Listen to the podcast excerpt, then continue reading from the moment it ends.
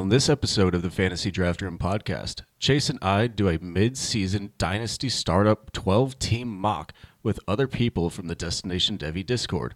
If you want to follow along with the draft board, you can do so over on our YouTube page at the Fantasy Draft Room. If not, we'll get into the show right now. Welcome in.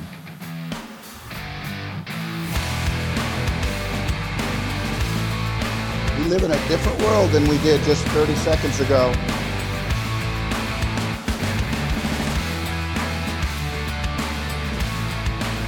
It's a different world, it's a different day, but we are back on the Fantasy Draft Room podcast.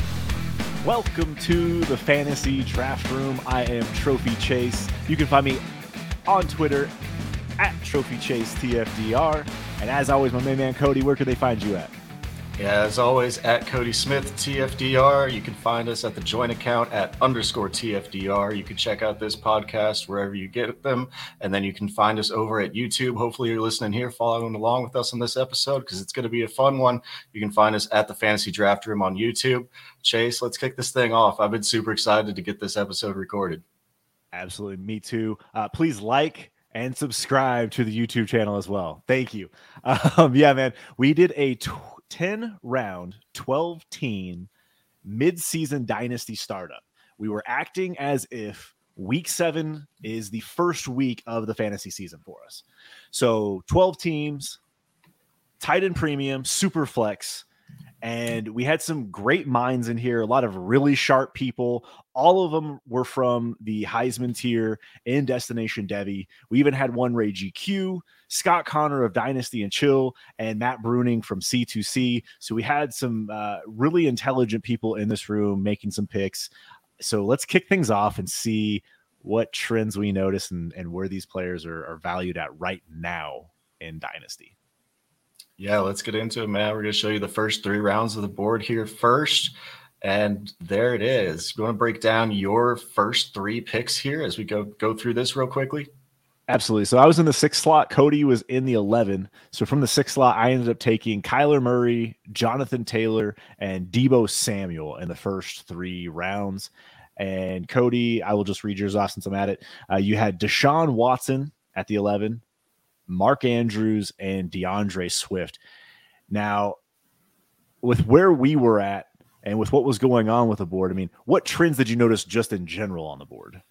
Yeah, just in general on the board, it's the gap of quarterbacks here. Uh, there's a lot in the first round, and then we only see one for the second and third rounds. And this is a super flex, like we said. And only one team having their two quarterbacks through the first three rounds is seems absolutely crazy, but it's because of the value of the quarterbacks. We see all of these elite guys here at the front. Not a single non-quarterback taken for the first six picks and 10 quarterbacks overall in the first in the first round itself. Uh, absolutely wild. And is that just because we ha- do have such an isolated group of quarterbacks at the top here? I think you know. Yes, it is. Like th- there's there's a clear top tier or couple tiers where you have, you know, Josh Allen, Patrick Mahomes, Lamar Jackson, Justin Herbert, Jalen Hurts, and then you can put in Kyler Murray, Joe Burrow, Dak Prescott, D Watt in a different tier.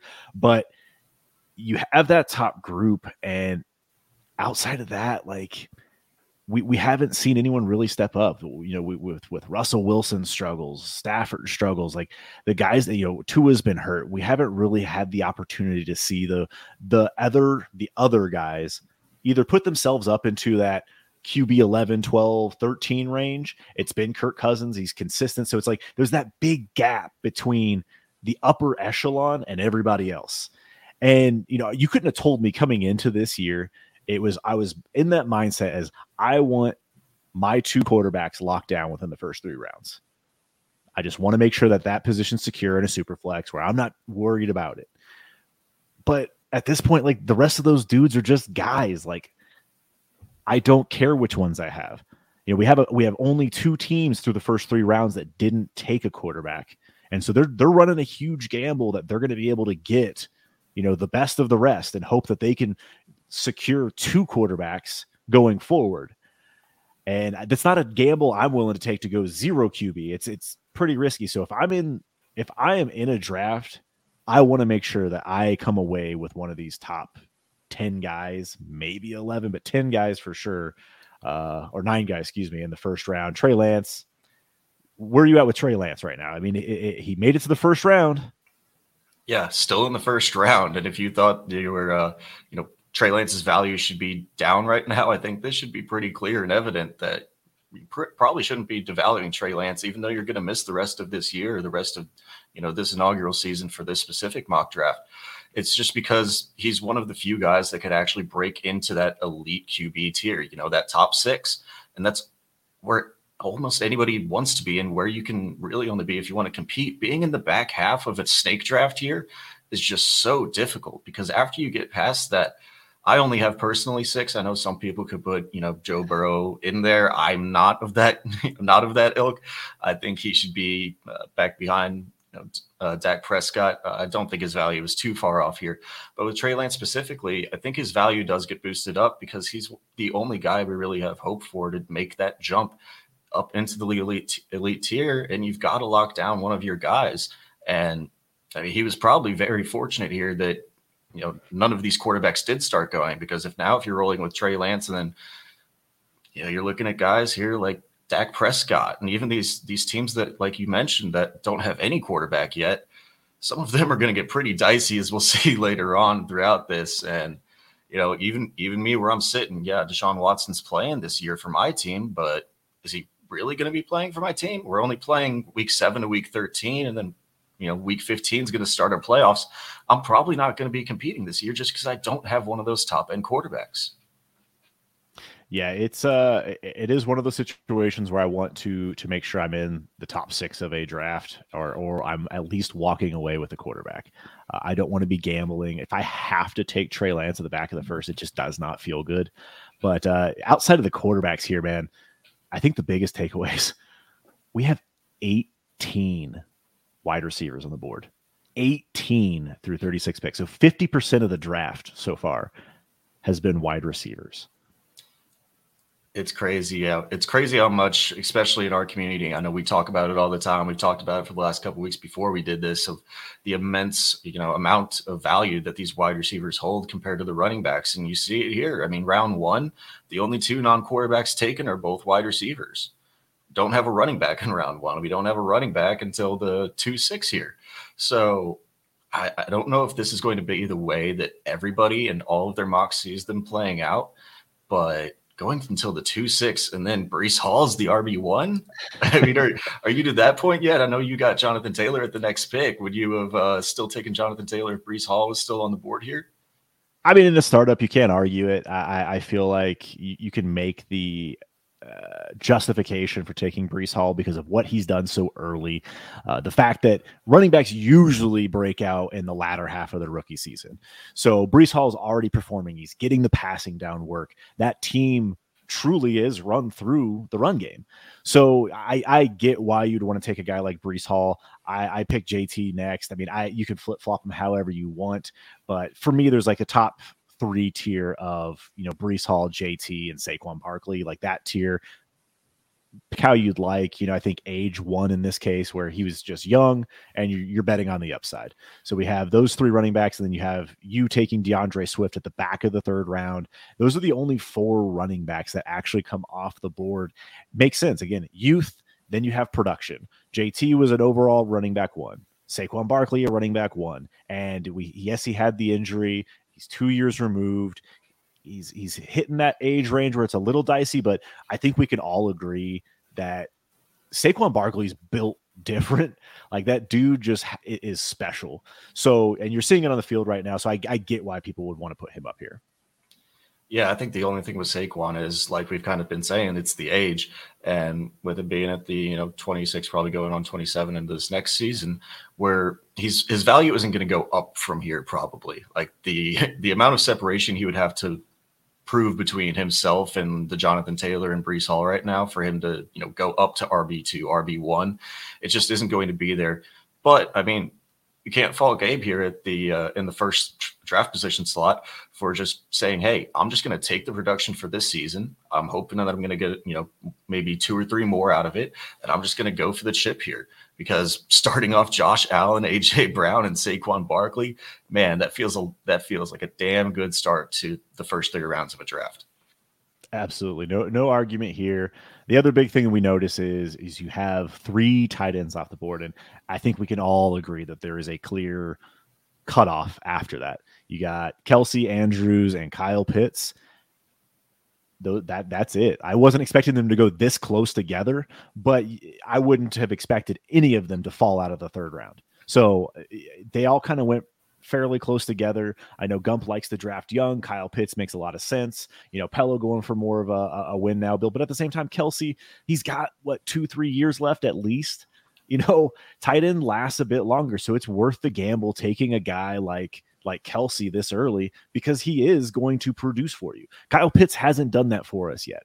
So it, it while the young, you know, talent is there, I man, I'm taking Kelce and Andrews. Like I, I, I get it. I like to build in a two to three year window, and and both of those guys fit perfectly. So, yeah, man, like to tie it in. That's pretty much it. Like I'm I'm good with taking. If I miss out on those top three, you know, I'm gonna chuck up the deuces and just be like, all right, I'll figure it out later.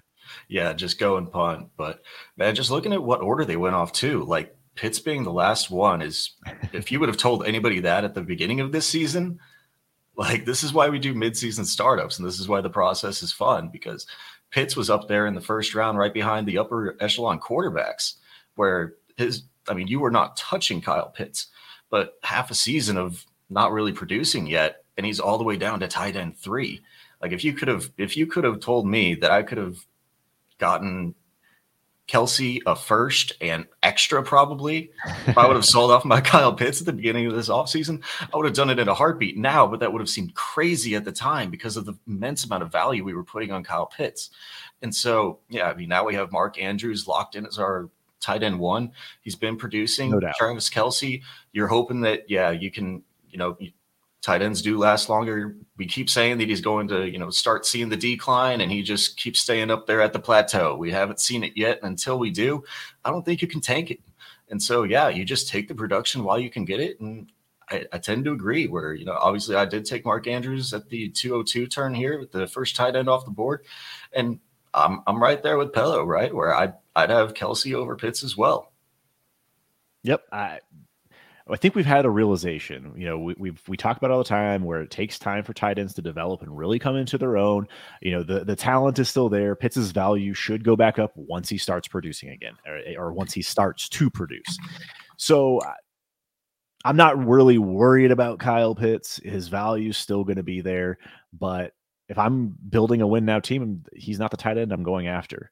Um, I do want to unload there's a lot to unload, I should say, uh, about this this wide receiver group because, uh, as I mentioned, there's 18 off the board, and yes, Jefferson and Chase were the first two, only two in the first round. But man, that feels like a lot. But these guys are all just making a difference for their team.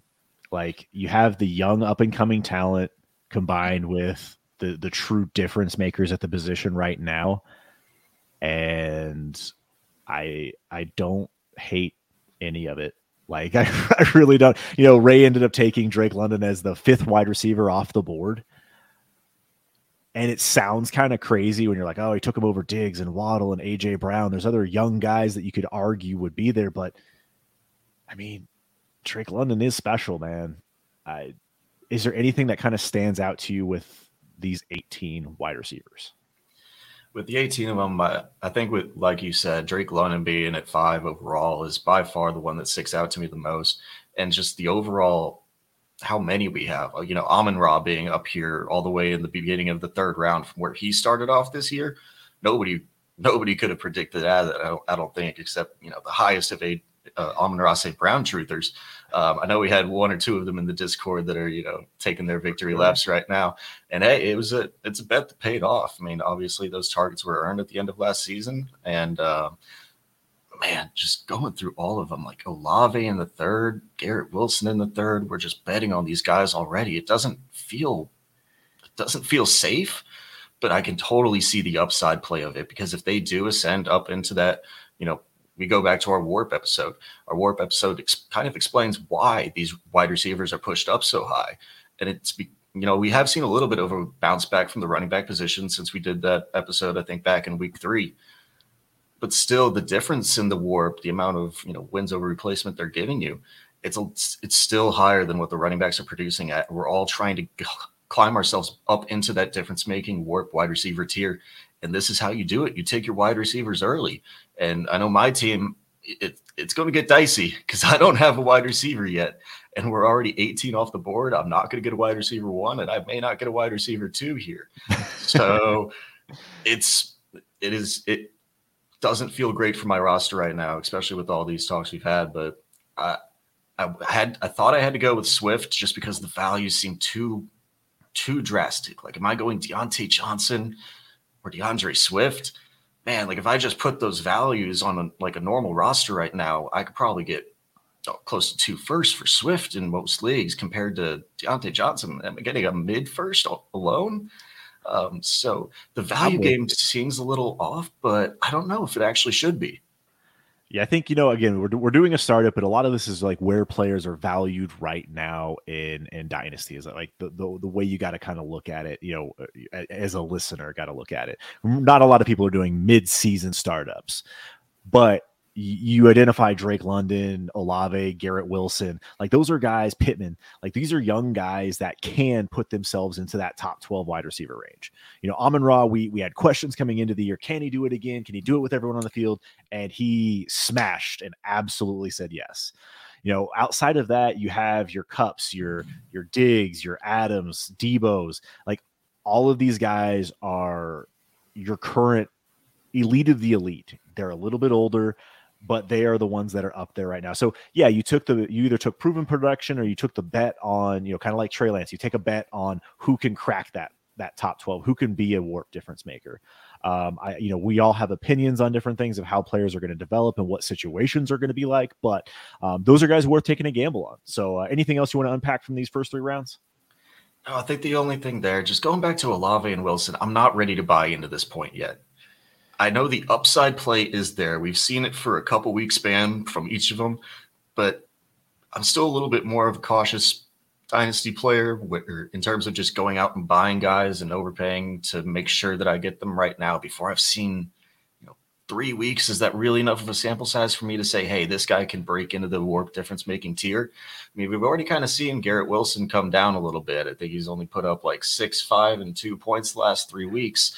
So is that was was it just a little bit of an overreaction, or can I think we could still see Garrett Wilson bounce back? I mean, he's a very good player. I think we just have concerns about the offense and his target share and how much they're not, not exactly his target share, but how much they're going to be passing in this offense. It seems like they're trying to be controlled with Zach Wilson coming back to the helm.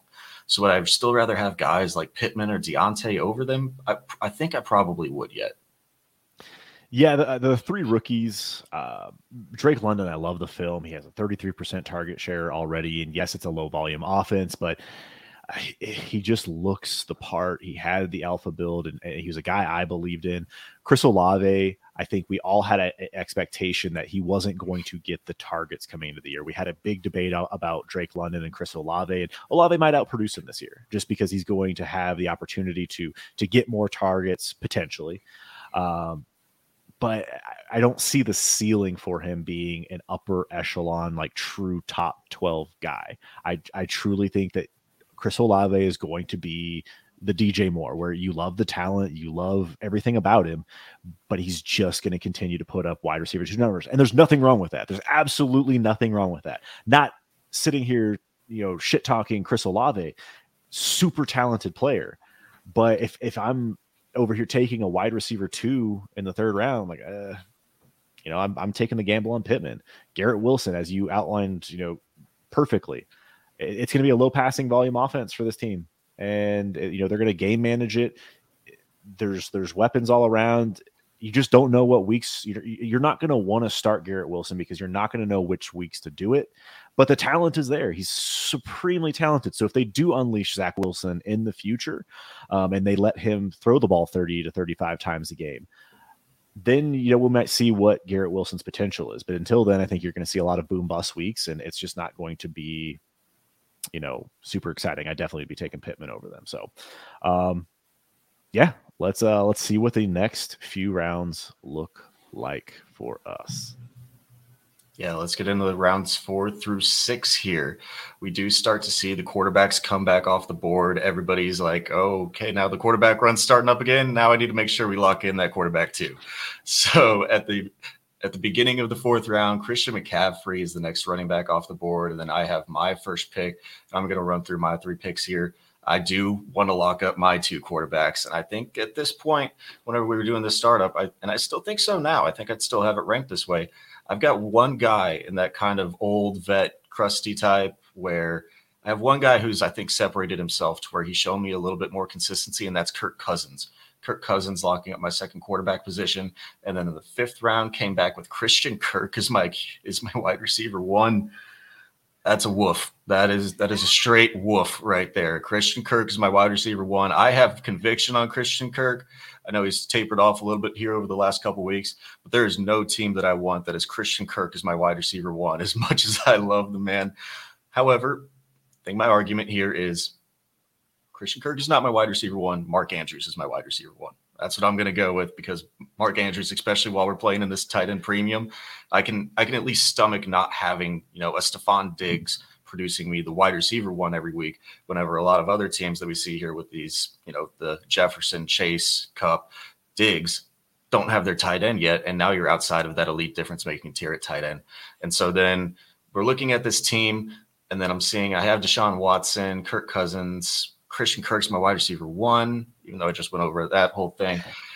I'm like, I don't think this team's probably winning this year. So I'm going to take another guy that I have, Talented, that's the rookie, hasn't shown out yet, is on IR. So we're just going to go for the tank this year. Going to take Treylon Burks in my sixth spot.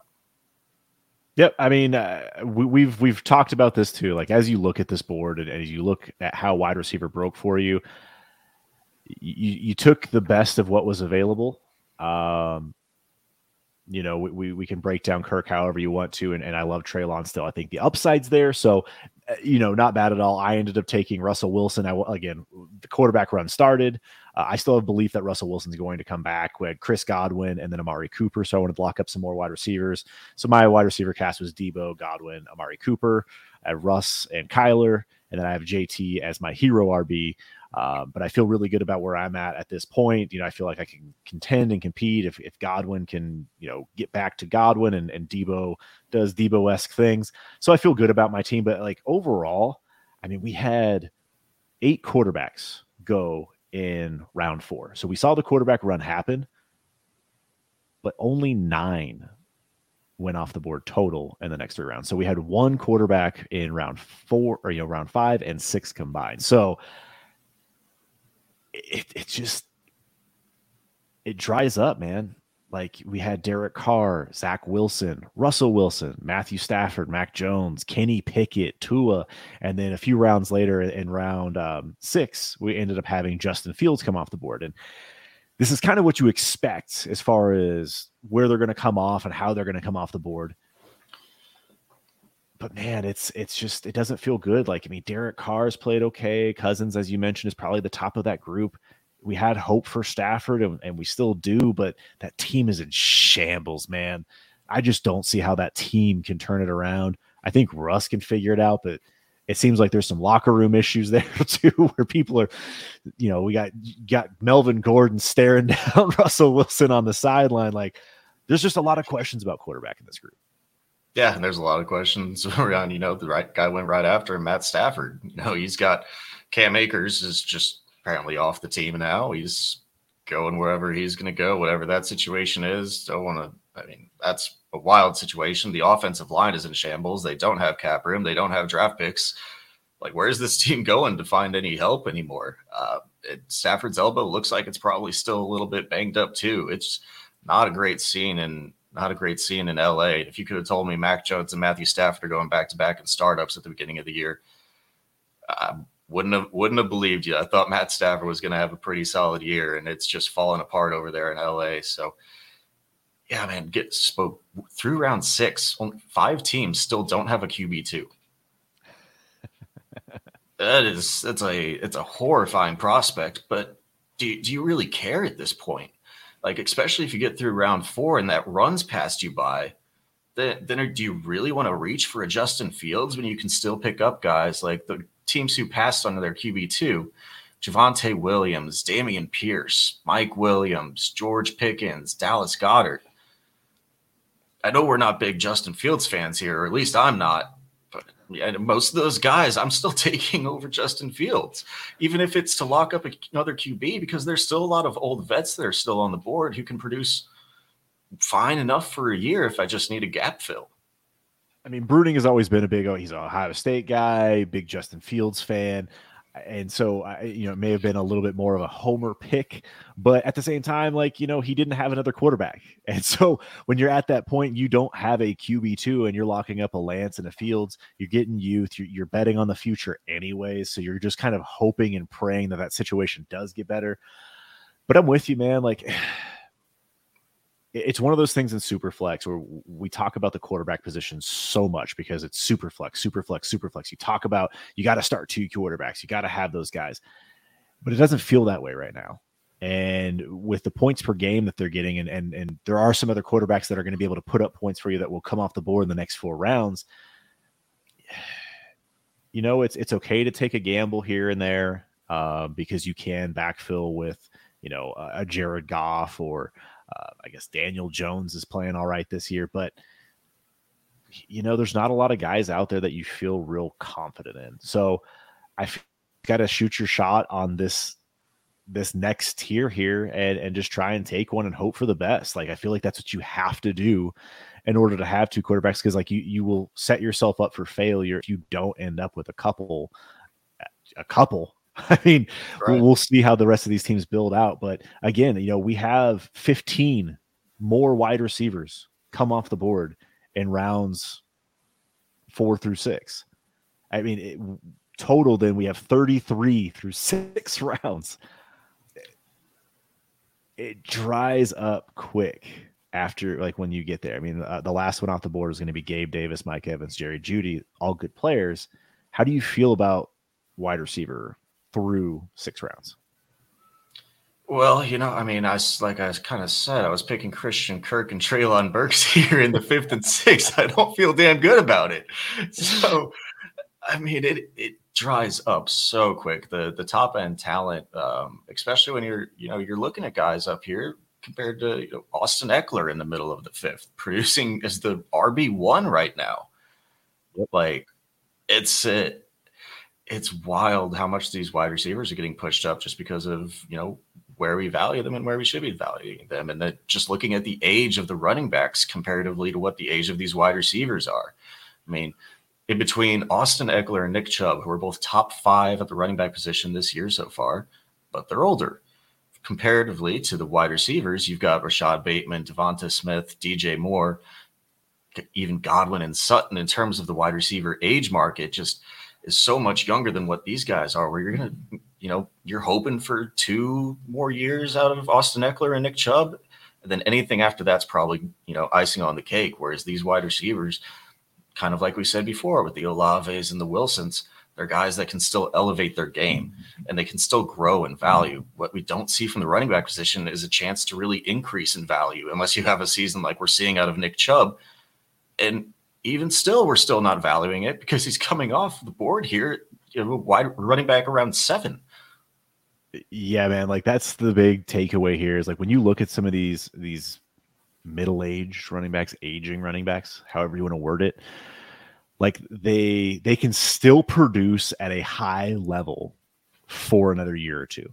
The problem is if they get hurt again, their value is going to tank and that's kind of what would happen if Ekeler gets hurt, if you know, you know, um, Derrick Henry gets hurt again. Those types of things happen. Like you can pretty much write them off. Their value isn't going to increase in terms of trade value or value to your team. Najee here is the big one that that stands out. Like Najee was going 11 overall, if I recall correctly, like 11 or 12 overall in startups this offseason. This offseason just you know six games ago. You probably you know before the injury and things like that to his foot. But man, he is in the five one. Like we're taking, you know, Nick Chubb right around there. You know, it's like he's he's still there with CMC. Like they're still good running backs, but what the heck happened? the panic real? Like, are, are we are we really that worried about Najee Harris long term? Is there a long term with Najee Harris? Is the other question. Like that's it. He's also a little, even though he's only been in the league for a shorter amount of time, he's he's also a little bit higher up there in age. So, man, yeah, I, I pulled it up here. Najee Harris and startups at the end of at the end of this offseason, Najee Harris was going at the 201 and Christian McCaffrey was at the 202 per Adico's ADP for startups. Hey, they're still back now, to back. I guess they are still back to back. Um, no, we got we got we got a little bit of separation oh, from him here. We got a we got a round of separation from him here, but man, just drop three, four rounds. Guys like Javonte Williams going in at the 205. Now in the middle of the sixth. Like we see these running backs just heavy amounts of fluctuation and all of these old all these old vets, Derrick Henry's, Austin Ekeler's, they ain't value isn't getting any higher. And I know it's because we're pump, we're pumping up some of these wide receivers, but even in terms of relation to the other running backs, they're not climbing the ranks. Like if Nick Chubb, Austin Eckler, and Derrick Henry are top five in running back at this this point this year, I mean, people aren't even valuing them for this year on win now teams. They're still valuing Kenneth Walker, Travis Etienne, D'Andre Swift, Saquon Barkley above them. And again, this is this is just one draft, but because if you look at Godwin and Ekeler and Sutton and Mixon and Henry and Kirk, like you're going to see some point variation this year as far as what they've done this year. But it's still dynasty. Like you know, long term, you're looking at Godwin and Sutton. Like these guys are going to produce long, you know, longer you know, longer for your team. You still have Bateman and, and Devonta DJ Moore. Like these guys are going to be around for a while. So why take the game running back that gets hurt, you know, more frequently? We have a 60% turnover on the RB1 ranking. So the top 12 running backs, 60% of them will not be in in you know an RB1 next year just because of injuries or maybe it's a, a little system whatever the case may be like the turnover is real. And so why would you take a, a, a gamble on a riskier asset when you can still get a lot of running back value later in the draft? Is there anything else you want to unpack here from these six rounds? I think it is just the running back. We'll, we'll see here the running back value that you can still, yeah. you can still get spot starts, or you can still get RB twos so much later through the draft you know, you do have that upper echelon. I do think the upper echelon of running back is still a little bit important, but obviously the upper echelon wide receivers, like we see here, is still more important. Upper tier running backs are still important, but once you get past, you know, RB 12, not even 12, really. Once you get past like RB 8, you just see this range of running backs that I'm perfectly fine slotting into an RB2 role week over week yeah, the, the, the there are a couple surprises. Like Kenneth Walker, obviously, you know, he's getting opportunity for the rest of the year. So again, rest of the year does matter in this draft. So Kenneth. Walker is going to get opportunity and take over for Rashaad Penny. So we'll see what he is. He looks he's looked good so far. Travis Etienne, his role has been increasing. Uh, I still don't think I'm taking him as what running back seven off the board but I can't fault anyone for doing it. I mean, when when you're looking at the age and things like that, you have Najee going right after that and Chubb, and then you're getting into the age backs. Take the gamble on Etienne. He's going to hit some home runs for you, but I think he's going to be more of a boom bust player than than a consistent week in and week out starter. But uh, yeah, Javonte fell down. We have Dameon Pierce sighting. So Dameon Pierce from a what a second round rookie pick and, and arguably an awful class in 2022 to to popping himself up here in the sixth round. And you know he has the opportunity to get higher too. So that is going going to be a fun one to watch. I think that's a good value pick or a good pick in the sixth round just because of his age and the fact that he's getting a lot of touches.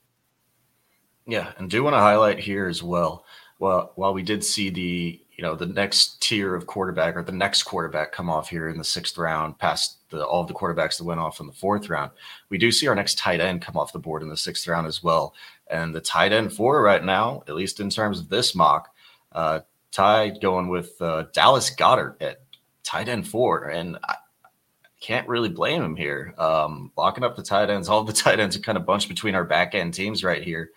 And honestly, it might be a little bit of we don't have the other difference making quarterbacks. So we've got to find a way to differentiate ourselves in terms of the team building aspect. Whereas all of these guys in the top tier have the locked in top end quarterbacks. We have to find a different way to make our rosters different. Get the Mark Andrews, Travis Kelce, Kyle Pitts, and Dallas Goedert. You know, he's he's showing very well through the season with this uh, Eagles offense and the rise of Jalen Hurts. So I think that's a little bit of it. And you know, like I said, getting these getting these quarterbacks early, even if this tier that's you know lower down this fourth round tier, I think it's still important because we'll we'll see these guys coming up next, and I think the guy I think the difference is the guys in the fourth round here have a little bit longer term stability than the guys that we're going to see come off the board next. Whereas these guys will, you know, they'll serve fine as a, as a stopgap for this year, but we have some serious concerns about them going even in, into 23 and especially going into 24. You're probably not having a quarterback, and you're going to have to start re-rolling, trying to find guys through the draft or having to down tier off of your you know elite quarterbacks. And that's not what you want to do in Superflex. And after that, we've got the next rounds here, round seven through 10, which is where we're going to finish off our draft. Uh, the next quarterback that we see off the board after Justin Fields is going to come at the 703. So Barry taking his third quarterback in Aaron Rodgers. Uh, quarterback after that, Tom Brady. And those are really the guys that are your stopgaps. We're concerned about them going forward, going into next year because of retirement issues. And then you've got the group of, I don't know if these guys have the job. uh, Geno Smith, Daniel Jones, they've played very well. They'll both Look get like, jobs. I think so. They'll both get jobs. Yeah.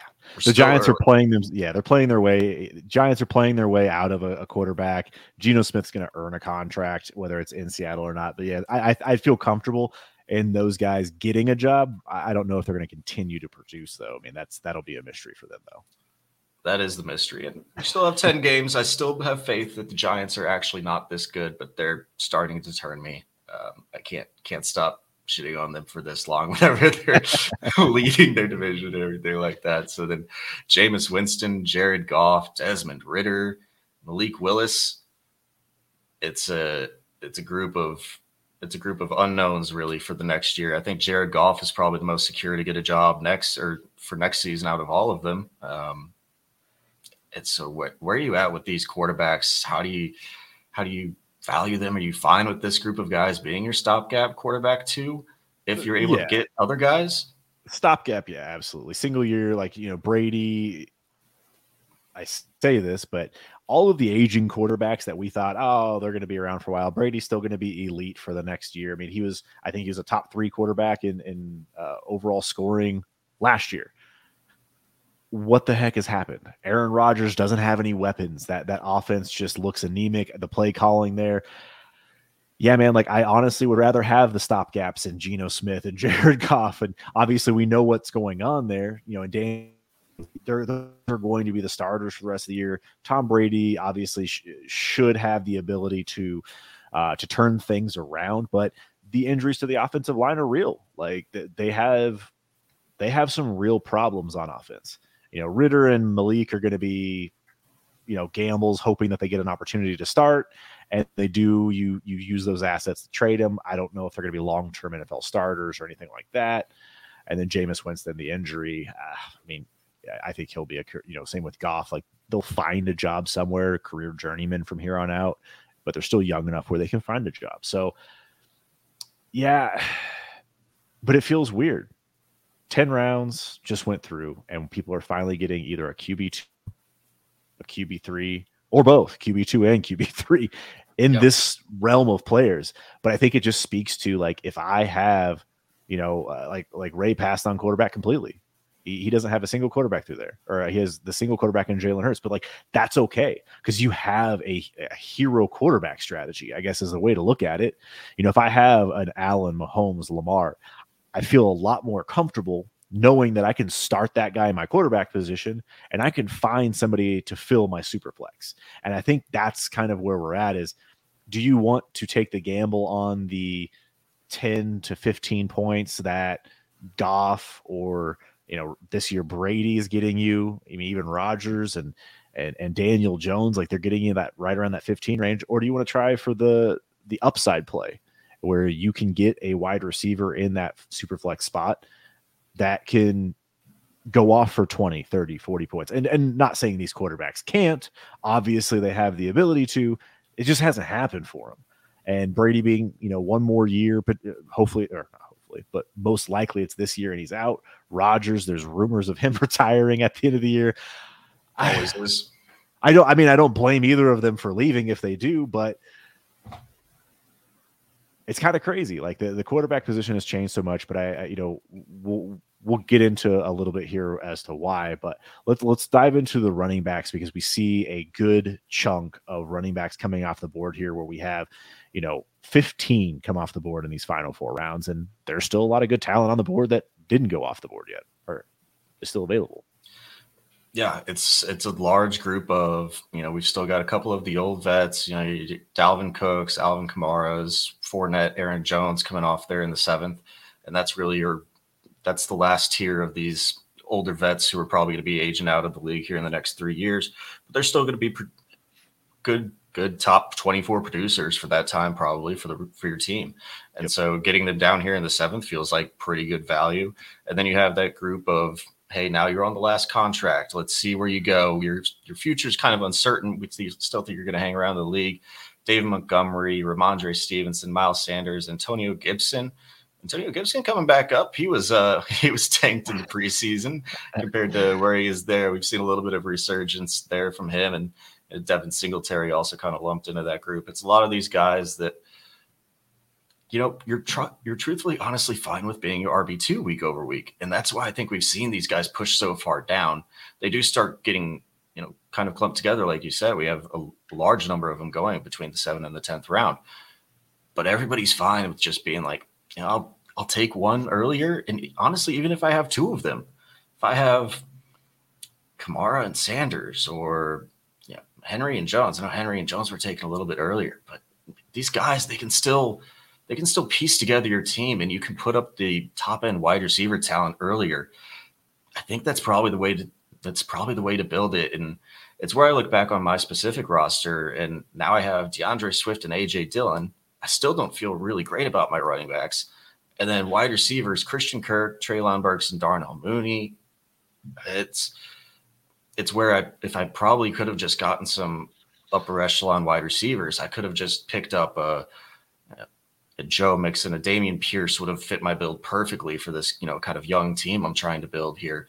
Um, whenever I had to, I had to pick wide receiver because I was just so desperate at the position at that point. So I think it probably is. Let's, you know, if you see these mocks go out like this, obviously, like we said, this is only one mock, but we have some really sharp minds here, and I, I trust, I trust this group full heartedly. And these are the guys, a lot of the guys we're going to be listening to for our advice going in. So these are the guys we're going to be drafting with, listening to throughout the entire offseason. And I don't see this model changing much. So I, I, I love this mock pushing these running backs down and these wide receivers up. Are there any other takeaways that, you know, we see our tight ends coming off the board? Any other takeaways that you've got here is we, we have all of the rounds now, at least through round 10 yeah, this was a fun exercise, and I think that's the important thing to understand. Is this is an exercise to see where players are valued and in kind of mentally explaining to ourselves as to why, or asking ourselves the question as to why. You know, yeah, I think this this looks perfectly. We had Goedert going in there in the sixth, and then we had all the tight ends coming off the board. You know, uh, Freiermuth with the, the, concussion issues. Kittle hasn't looked great this year. He had the injuries. He did have a bounce back game, so we'll see how he builds. Uh, Schultz, we, we had high hopes for coming into the year, but uh, the PCL injury has kind of uh, tanked his value. Walker, Hams or Waller, excuse me, hamstring. All these guys, all these tight ends that we had hope for being in in that next tier of four through eight, they're still getting drafted there, but you don't feel great about it. I mean, I, I was able to get Zach Ertz in the tenth round, and he's points per game and, and scoring so far. He is the tight end three actually. So, you know, you feel good about finding value at the tight end position later. And Njoku is a, is a riser like, that we've seen produce lately, and I think that one might surprise some people. But it, he's he's producing on the field. He's getting targets from Brissett, and when when Watson comes back, the scheme and everything's not going to change. He's paid as their tight end one. He's finally getting used like their tight end one. So, um, yeah, I think the big takeaway is if you miss on wide receiver early, it does hurt a little bit later when you're looking at Aiyuk and Juju and Alec Pierce. I mean, these guys are talented. These guys could break out and and and crack your lineup and be wide receiver twos at some point. But you don't feel great if you miss out on like that first 18. So what does all of this mean? How can you use this for your fantasy teams now? Because I think when we're doing a draft in the off season, we're going to have the 2023 class in here. So if I am a, a team right now and I am retooling or rebuilding, I'm going out and I'm getting myself some of these these wide receivers. I'm going to try to build around wide receiver because I know that this 2023 class is loaded at running back. You have Bijan, Tank, Sean Tucker, Zach Evans, Blake Corum, De'Von Achane. I'm missing tons of names here, but the point is, is you. I mean, Gibbs. I mean, you have you have all these running backs that are going to come in and help replenish the running back room because we you've talked about all offseason the 2017 classes buoyed the running back position for a long time and we're starting to see them age out get a little bit older still producing but they're reaching that cliff where we're like i don't really want to draft these guys early so this this youth uh, resurgence is about to come in and take over so if i can build around wide receiver get one of these younger running backs and then also have draft capital coming up I feel really good about where my dynasty team is. Yeah, and like you said, with this 23 class being so running back heavy, I mean, we can even see it from a class that we didn't think was going to be as good this year. I mean, Hall being already the running back one. Um, we've got Travis or uh, Kenneth Walker already up here, Dameon Pierce, and then even these a bunch of second round guys that we're really interested in in this 23 class. We got Brian Robinson, Rachaad White, all of these guys already making it up into our top 10 rounds you can find running back depth almost anywhere. And I'm perfectly fine within an in season startup mock like this one, just taking my wide receivers and then just knowing I can get my hero. If I want to, I can take a hero RB. I don't even have to take a really hero RB. I can just take a mid tier RB mm-hmm. and then just load up at running back for the next, you know, for the next year and see how my team feels after that, especially with how short this would be. Like if we were actually going into this, taking this as a real money league, and I know we're probably going to be starting up some of them here soon. So like this is this is great for great for us. So we're going to be taking this, looking at this, and saying, hey, I don't need these running backs to produce for a long time. If I just I, I love Scott's team right here, where he just takes Dalvin Cook and yep. then, you know, we're still going to have another seven, we're still going to have another 20 plus rounds after this where he can just pick up spot start running backs for the rest of this year and then build up another three running backs next year and just backload that team where now he's got Amon Ra, DeVonta Smith, Jerry Jeudy, Brandon Aiyuk, Alec Pierce, so many of these guys that just hit his lineup on top of three quarterbacks. I, I, I really like that team. Yeah, I feel like there there's some teams that did a, a, great job of team building. I really like Barry's team with getting Lamar, Diggs, Tyreek. Like you have two elite difference makers at the wide receiver position. You have one of the top scoring uh, quarterbacks, but he also ended up getting Mac Jones and Aaron Rodgers along with Mike Evans, Rashod Bateman. I mean, he's also backfilling at running back, but he has Singletary and Chase Edmonds, or sorry, uh, Clyde Edwards Helaire along with Dawson Knox. So he built a good core uh, to to kind of go with. I, I felt good about my team. I still not a huge fan of my wide receivers, but you know having JT, Kamara, and and Sanders, Zach Ertz at tight end, and then building around Deebo, Godwin, Cooper, and Lazard. I feel okay about my team, but it's going to just for, for me it was a fun exercise obviously no trading was allowed so people couldn't bounce up and down and try and cherry pick the guys that they wanted but this is a real testament to how I want to roster construct because I know what's coming in. You know, speaking of quarterbacks, like we had 26 quarterbacks come off the board in, in, in these 10 rounds. But like when you look at the incoming quarterbacks, you have Bryce Young, you have CJ Stroud, and then you got Hendon Hooker, you got Will Levis. I don't think Richardson's coming back, coming out. Like there's truly two guys that I think you would pop into these first four rounds. So not a lot is going to change at the quarterback position. What, what, those two quarterbacks end up being, we, won't know. It's going to be someone taking a, a, a gamble on them, but I don't see them cracking that top six. I don't see them jumping up there with with Kyler and Deshaun Watson and Jalen Hurts. So, do you really want to take a gamble on on your quarterback position in the 23 class? No, I don't. And that that's why I locked up. I locked up three for the through the first ten rounds. Um. You know, I have I have seen a lot of improvement with this Daboll offense in in New York. So I was fine with taking Daniel Jones. I I'm kind of like you, where I'm starting to think he's going to get that, you know, maybe like another two year contract or something after this one, where he could be around there for a little while longer if they do keep up this way of winning that I'm not fully bought on board with, but damn, they actually look pretty good. They don't have a wide receiver. Um, I, I, did a little mini stack here in the 9 10 round with the Daniel Jones and Wan'Dale Robinson. So quarterbacks, Deshaun Watson, Kirk Cousins, and Daniel Jones, hopefully all coming into next year. Uh, Daniel Jones is really the only one I have any concern with going into 23 and then Swift and AJ Dillon at the running back, Mark Andrews just carrying the load at hopefully running or tight end and wide receiver, and then wide receivers going Christian Kirk, Treylon Burks, Darnell Mooney, and Wan'Dale Robinson. That's really where I that's it's the deficient part of my team, and it's because I locked up quarterback and tight end and got a top running back, but really like, and if I could get myself. I know Michael Pittman off the board right before me, but even even Hollywood, I know he's hurt now but I mean, if I really wanted to go into this tank, like if I wanted to go Hollywood and then pick up, you know, one of these younger running backs just down the board, even if I still went with AJ Dillon, I still would have liked that build, I think, so much more just because of the amount of value um, that I think these wide receivers hold. And I can find running backs elsewhere. I can find them in the draft. I can find them through the next 20 rounds of this startup if we were going to be continuing it on. I think that's it's the play. It, looking at my team, I don't I don't really like it all that much, and it's because we like the wide receivers. So I think it's a good exercise for me to take away and look back at this and say what what changes can I make? What picks could I have made differently?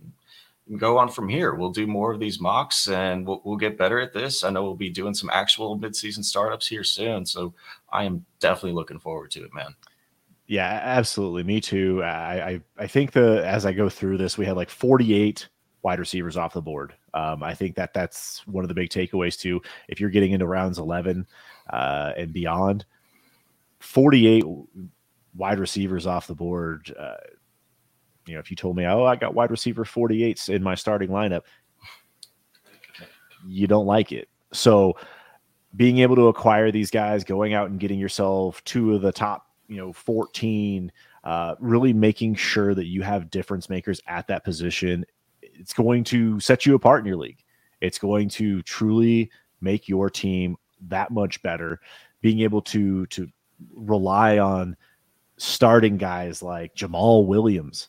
I mean, he's producing almost as much or actually just as much as Swift has been on a points per game basis. So you have guys that you can find later, like Miles Sanders coming into this season people were looking at Miles Sanders like, ah, that guy's nothing. He can't score a touchdown. They're going to have a timeshare or they're going to have a, a, RBBC. And here he is. He's a top six running back in the league when it, you know, on yards and, and scoring. Eh, it changes so much. This will change so much. But I think that you can identify which of these players are going to stick around, hold value, and still put up points for your team. Yeah, I think just taking it away, man. It's so much different than what any of us could have projected. I know the NFL is a wild world, and this just really, really shows it to me. Where and just the the quarterback landscape shifts so much. The tight end landscape so condensed at the top. Guys just falling in, in injury to Javonte Williams, taking him from the second to the to the fifth here or the sixth the NFL changes, man, and we we need to change fast with it in the dynasty community. I know we try to play for long term, but it just for me it just it emphasizes and brings home the two to three year window that we really like playing it because there's just so much volatility. You can't you can't say that you're going to have these guys for the next five, ten years. Oh, where drives me nuts, man. I mean, we we've got great news now about Tua, but man, we were we thought Tua might be over with and retired. Like the NFL changes so much and dynasty values change with it week over week. We see the values on, you know, like KTC and stuff where Amon Ra is a top five wide receiver one week. I mean, we are we are so volatile, so overreactionary that everything's going to shift. You can't be set in your ways. Make make the moves, make the pivots where you see them, and do exercises like this that reinforce where you actually think these players should be going going into next year and, and into the future. Yeah, I mean, we do react, and I, I feel like sometimes we overreact. You know, there there are there are a lot of times like we saw Christian Kirk and his value exploded through the first three weeks, and he was putting up numbers. He was getting targets. It was all warranted. But now he's kind of settling into the range that you, you would expect him to be. Still a very good player, wide receiver two for your team.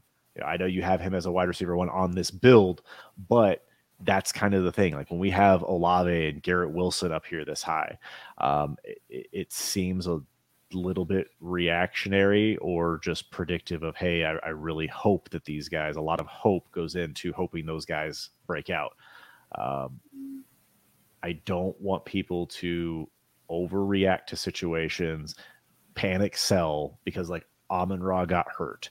Like, oh my goodness, Amon Ra's hurt. Let's sell the farm uh, you know, sell it off, just take take what we can and go. Like we didn't know the extent of the injury. Marquise Brown. we, had, we had a we had the brief rumor of he could be out for the season, and now it's four to six weeks. Whether or not he's fully 100% after four to six weeks is another story. Bottom line is he's going to be back. He's going to be uh, uh you know available and in fantasy lineups. So don't necessarily have to panic sell on these guys. Just make sure you have a process in place. Make sure that you uh, have the right information and don't go out there trying to like, oh, I'm going to get one up in my league before, you know, before everyone knows Javonte Torres ACL, I'm going to go sell him. And it's like, people are going to find out. So be patient. No need to overreact to, to news. And especially don't do it at the quarterback position, like we saw with Trey Lance. I mean, we were seeing Trey Lance trades. Wild. singular first, singular back end first. I mean, just wild. And we see him here uh, when you really stop and think about it, because the quarterback's so important. I think that's that's one of my biggest takeaways from this entire exercise is where Trey Lance's value is. Because I think at like the running back position, like we see Javonte down here then he he took the tumble because of that ACL injury. Yep. But the quarterback, whenever you have those quarterbacks that are the possibility of making being true difference makers for your team and they get hurt, those are the ones that I'm I'm not selling. Whenever Sean Watson had his whole thing come out about him, that's a guy that I'm probably trying to hold because I know that those two, like those two type of guys, can jump up into that tier, that next tier or we're already in the next tier. I'm not selling off of those guys anymore. I'm not down tiering off of Josh Allen, Patrick Mahomes, Lamar Jackson, Justin Herbert anymore. Because I the price to get back into that tier is so ludicrous right now. And it's probably it, it should be. Like you those guys are almost untouchable because of just the immense amount of value that they bring your team. And this is why I, I know we're doing this exercise more for just the where these players are falling in relation to each other. But man, snake drafting, man, it being at the back end, trying to I was trying to give myself a challenge, not just putting myself in at the top six quarterbacks, not trying to lock one in. I was trying to see I was giving myself the challenge and it is a it is a tough challenge because going with Deshaun Watson and Kirk Cousins is the two quarterbacks I I I try even in through 10 rounds, I was almost just like, man, I just don't think I can do it this year. I'm gonna have to rebuild it. Just having one of those top six quarterbacks just so important. You do everything you can if you if you are playing in snake drafts to get up into that tier because it makes the world of difference for your team. Ray calls it his BAM tier. It's by any means necessary. I will go out and get these guys by any means necessary. Those top five. You know, Herbert, obviously the injury is a little bit different, but you know, we spent a lot of time this off season down tiering. And I think we as a dynasty fantasy football community took it too far. you know, down tiering to a, a level that you probably shouldn't be going to. Like you shouldn't be going from from Herbert to, you know, Russell Wilson. Like it, it sounds good on paper, but it's probably not the right process play unless you get a lot of pieces involved with that. But you know, I I want to stay in that upper tier. I like you just said, it takes a lot to get back up there. And yes, you can acquire assets that are going to be beneficial to your team. But if I'm de- down tiering off of like Josh Allen, I am staying in the top six. Like, get, make sure I have Kyler, Jalen Hurts. Like, I'm going to make sure I still have one of those guys. It just, it just does not feel good to go to, to even go to Joe Burrow and like think about what it would cost to add to Joe Burrow to get Josh Allen right now. And it's not just as simple as saying, "Oh, well, they're only a few picks off. Like they're only a couple, you know, a t- couple tiers away." Like you are going to have to add a lot to get up there. And that's why if you are a snake drafter and you have yourself, you know, one of these top six picks, if I, like for me, for instance, I'm I'm the number six slot. I got Kyler Murray. Okay, I know I'm going to get one of these top six guys. May not be Kyler, but it could be any one of them. I have no problem trading my second and third round startup to get back up there. Like if that's all it's going to take is me to trade what may be JT or Deebo Samuel, there's no names tied to it, but it's a second and third round startup, and it, that's usually what it takes to get back up there. If I have to give that up to get you know raise five slot and get myself Jalen Hurts, I'm freaking doing it because it's not going to be any cheaper than JT and Deebo, right? No, you're you're you're not getting that anymore, and especially because after the draft, you're going to have players associated with it, and you're gonna have. I mean, you're gonna. Are you ever trading Jalen Hurts for not a quarterback back, and especially not picks back? Like it's it's impossible to get back. Like that's the thing. It's impossible to get back up there, and man, I I, I mm-hmm. can't do it anymore. Even if I took T Law at the two seven, and I traded you know the two seven and Deebo. So if I traded traded T Law and Deebo, if you go send T Law and Deebo out to any of those owners in your leagues, you are not getting that deal done. You are not getting yourself any of those guys. So it's the cheapest place to get yourself back in that tier. But at the same time, like if you're not in there, like if you're in the back half of the first, I, I think I'd I've I'm happy to try and send my 110 and another piece to get get up one at least get one of those top six. At any you you want my one you want my one and two? Sure go for it. I, I do not care. I, I, want to lock myself in in one of those top six, top seven picks, and hopefully, you know, hopefully by the end of the season we can see some of these quarterbacks bounce back, man. But it doesn't look it doesn't look pretty for him. I think this is going to be. I think this is going to be pretty close, at least in the quarterback market, for where we are at the end of the season.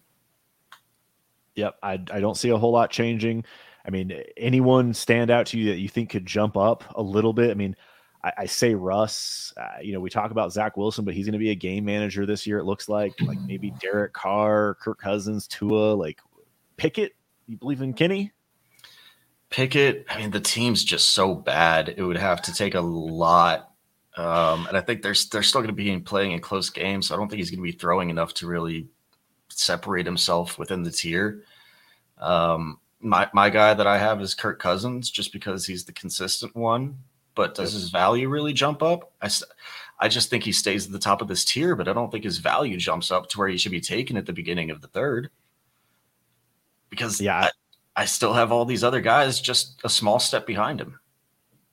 Yeah, I'm with you. And and right now that's the quarterback landscape. I, I don't think until 2024 we're going to see a whole lot changing. Uh, you know, uh, again, there might be a couple guys that can jump up and, and be right around Kirk Cousins and T Law but I don't see a whole lot changing where, you know, Josh Allen through, I'm not even going to go Trey Lance, but through Deshaun Watson's going to change. Like you can mix and match them all around.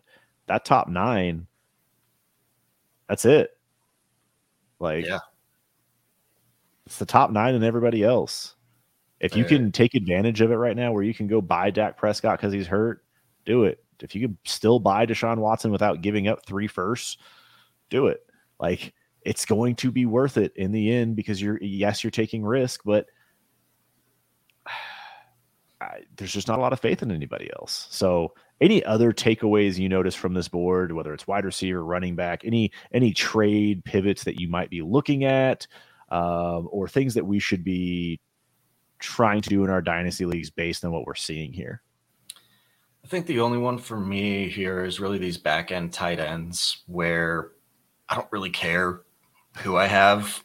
I think one of the I think one of the best value picks though was your Zach Ertz pick here there in the tenth because um, you know we do have Trey McBride that just got drafted there, but as long as Zach Ertz is still producing, he's going to be probably up in that tight end six range. Um, so I, I, really did like that pick, but man, really the Waller, Schultz, Kittle, and even year over year, we see this we see this landscape of tight end. We we hype up guys that we think can take the jump, and then they fall back down, and then we hype guys up, they fall back down. I think it's just so cyclical within this within this area that I'm just fine. Like if I can just pivot between the range of these guys, I'm fine. Just kind of if I can gain any value, I'm probably just going to do that. I can move move back a little bit within a range of guys. I just don't see much distinction, much separation in. And if I can just you know move back a little bit, pick up a second just because one guy likes one player over another, I think I'm probably doing that because after the top three, I just don't care. Yeah, I, th- I feel like if you're able to get off of Waller, Schultz, Kittle because of the hype they had coming into the season, uh, if you have believers in those guys, I'm looking to to make that move. If I'm able to get Ertz plus, if I'm if I'm able to to get you know even Gesicki isn't off on the board right now, but if I'm able to even get Gesicki in a, in a bigger plus, I'm doing it. Um, you know, if some people still value Kittle over Goedert, or you know uh, or or Waller over Goedert, Try to get that done. You know, the the big one that we had uh, discussions on in the Discord was Kittle for Njoku straight up, and how comfortable people are doing that. You know, why not? It, obviously, I, th- I, think you can get it done straight up, but if you're able to get Njoku and a, a small plus for Kittle, like you know, we I like to squeeze a little bit. I like to make sure you know try and get get as much as I can. But if I can get a plus, yeah, toss in a third. Toss, you know, if I can get a second. Hey, some people still are super high on Kittle. Um, I'm happy to get out. They're going to be using him as a as a run blocking tight end for the most part. He's still going to have some big games, but he's constantly injured year in and year out. Uh, I'm really I'm really ready to move off of him, and you know, wide receiver. I don't know if there's anything that really stands out to me there's no true value that I see where I'm like, oh, I'm gonna go get this guy. Like unless you have some conviction in any individual player, Treylon. Yeah, I think it's just the. I think it's like we've been saying, it's just the number. It's the it's the mass yeah. number, the shift up the board for these wide receivers. I think we all pretty much know where in relation to each other they go. Um, you just you want the guys that can make the jump and find your guys that you have the conviction on to do that. Get them now, get them early if you want. Like I, know I was kind of saying like I don't have the conviction of Chris Olave and Garrett Wilson right now, although I did just trade for Chris Olave, so that conviction's coming quick, best believe. but um, but but if you have the conviction that those guys can make the jump, go get them because if you if you get those guys that can make the jump into the next tier, they're so worth it for your team. Yeah, I mean, some of the guys that uh, Pittman obviously had a good game this past week, but getting Garrett Wilson might be easier right now. Eh, you might even want to wait a few weeks, to be honest with you.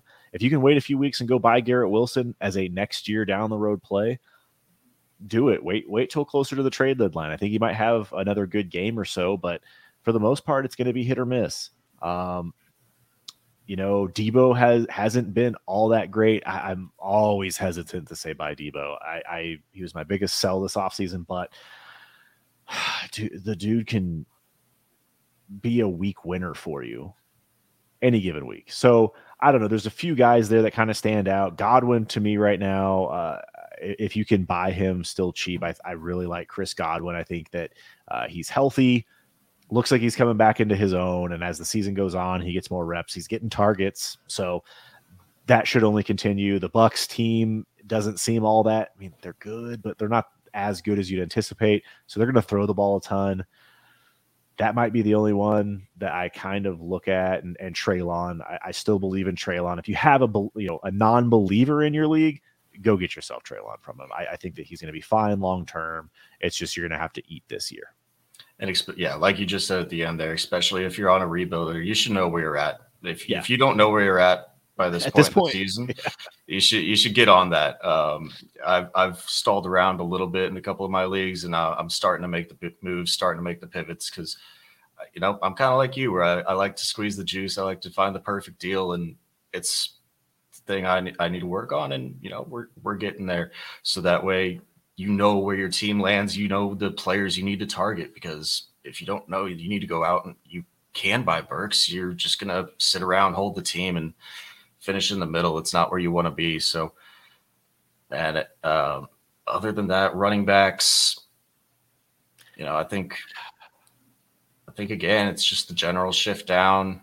Um, moving up to Von or uh, Dameon Pierce over Javonte Williams is one that one that sticks out to me, but one that uh, I'm kind of there with. You know, Jameson or you know he's not or Javonte um, not going to be hitting your roster all of this year. Questions going into even next year. We've seen the ACL recovery time speed up a little bit, but Dameon Pierce looks damn good, man. I'm I'm starting to want me want to buy into some Dameon Pierce shares. Yeah, he's going to get the touches. It's still going to be a bad offense, but he, I think he's going to he's playing his way into securing his role long term. Um, Josh Jacobs is another one that yes, he is a free agent to be.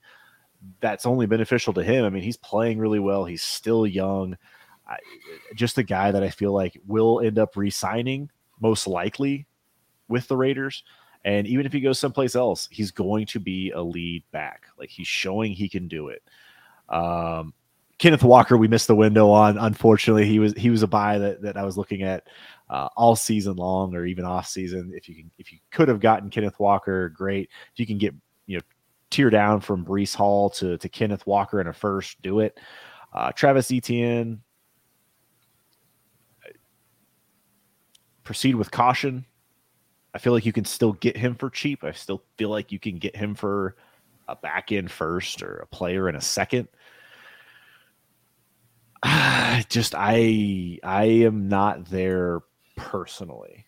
But I, I, don't think you're doing it anymore. He's had a couple good weeks in a row now. He's expanded his touch maybe. count the last couple games. I think people are back up on him like we're seeing here around this range and, and that's and that's very possible. We'll probably see you know the the big breakout game at some point in the next week or two. But um, yeah, that's pretty much it. Uh, any last things you want to touch on before we get out of here? No, man. I think we covered the most of it. I just want to give a big shout out to everybody who participated, did this mock with us. We grinded through this thing within like three days. um, I, I haven't seen mocks go like this before, but I think you know this is our first in season mock that we've done as a community, and the buy in from it was just absolutely incredible. Um, you know, Scott and Ray and Matt and everybody else, all the guys that we talk with almost on a daily basis in there, can't hype up the community um, that we're a part of over there at Destination Devy on Patreon forward slash all gas. Join up into that Heisman tier. It's an absolute blast in there. And man, I, I love all love all these guys. Love this mock. It's a great great process. And if you're if you're looking to do any of these, uh, sure we're trying to get mocks going here.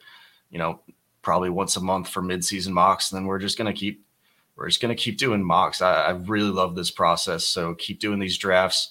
Uh, reach out to us. Let us know which of these teams you like, which teams between mine and Chase's that you like more. Um, like I said, man, just a fun progress, fun process. I'm I'm pumped to do it again here in a little bit.